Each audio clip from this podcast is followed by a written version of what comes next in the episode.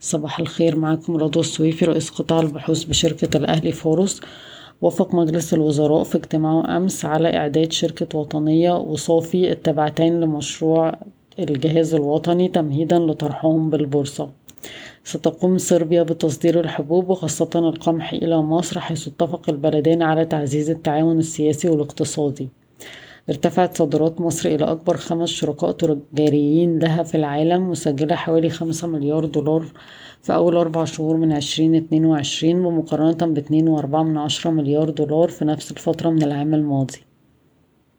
فاز تحالف مصري أجنبي بمشروع تطوير هيئة مواصلات القاهرة والذي يتضمن إضافة مية أتوبيس كهربائي إلى الأسطول كجزء من قرض ممول من البنك الدولي بقيمة 200 مليون دولار لمكافحة تلوث الهواء في مصر. وافق مجلس الوزراء على مشروع تعديل قانون إنشاء صندوق باتنين مليار جنيه مملوك لهيئة قناة السويس لدعم التنمية الاقتصادية للهيئة.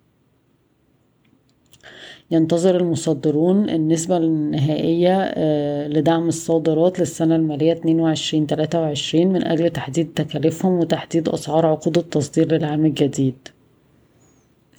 تراجعت أرباح مصر من منجم السكري للذهب بنسبة تلاتة وخمسين في المية خلال النص الأول من عام عشرين اتنين وعشرين لتسجل واحد وعشرين ونص مليون دولار أمريكي بسبب انخفاض كميات المبيعات من الذهب.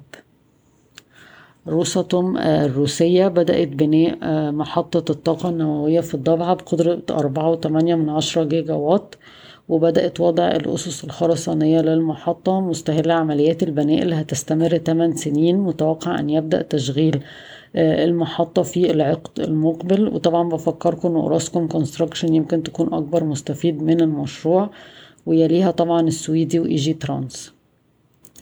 مساهمين بلتون عندهم من النهاردة وحتى 3 أغسطس لاتخاذ قرار بشأن العرض المقدم من شركة شميرا.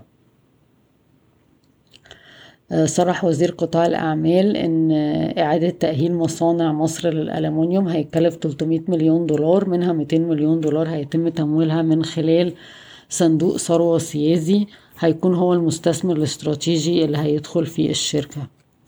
اعترض مجلس إدارة شركة باكين على عرض سايبس اللي هو من ستاشر لستاشر ونص جنيه للسهم مشيرا إن ده أقل بكتير من قيمة الشركة وأصولها وأضاف إن العرض هيتم تمريره للجمعية لاستطلاع رأي المساهمين فيه.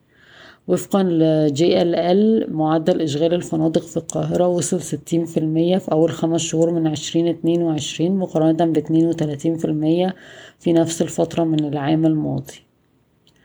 وفقا لوسائل الإعلام المحلية شركة المتحدة اللي هي الشركة الجديدة لإنتاج السجاير هتبتدي تصنع لنفسها تحت علامتها التجارية في خلال شهر واحد بينما تواصل الشرقية للدخان التصنيع ليها حتى انتهاء المواد الخام.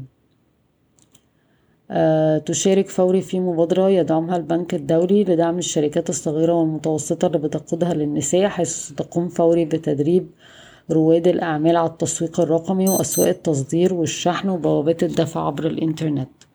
بشكركم ويوم سعيد.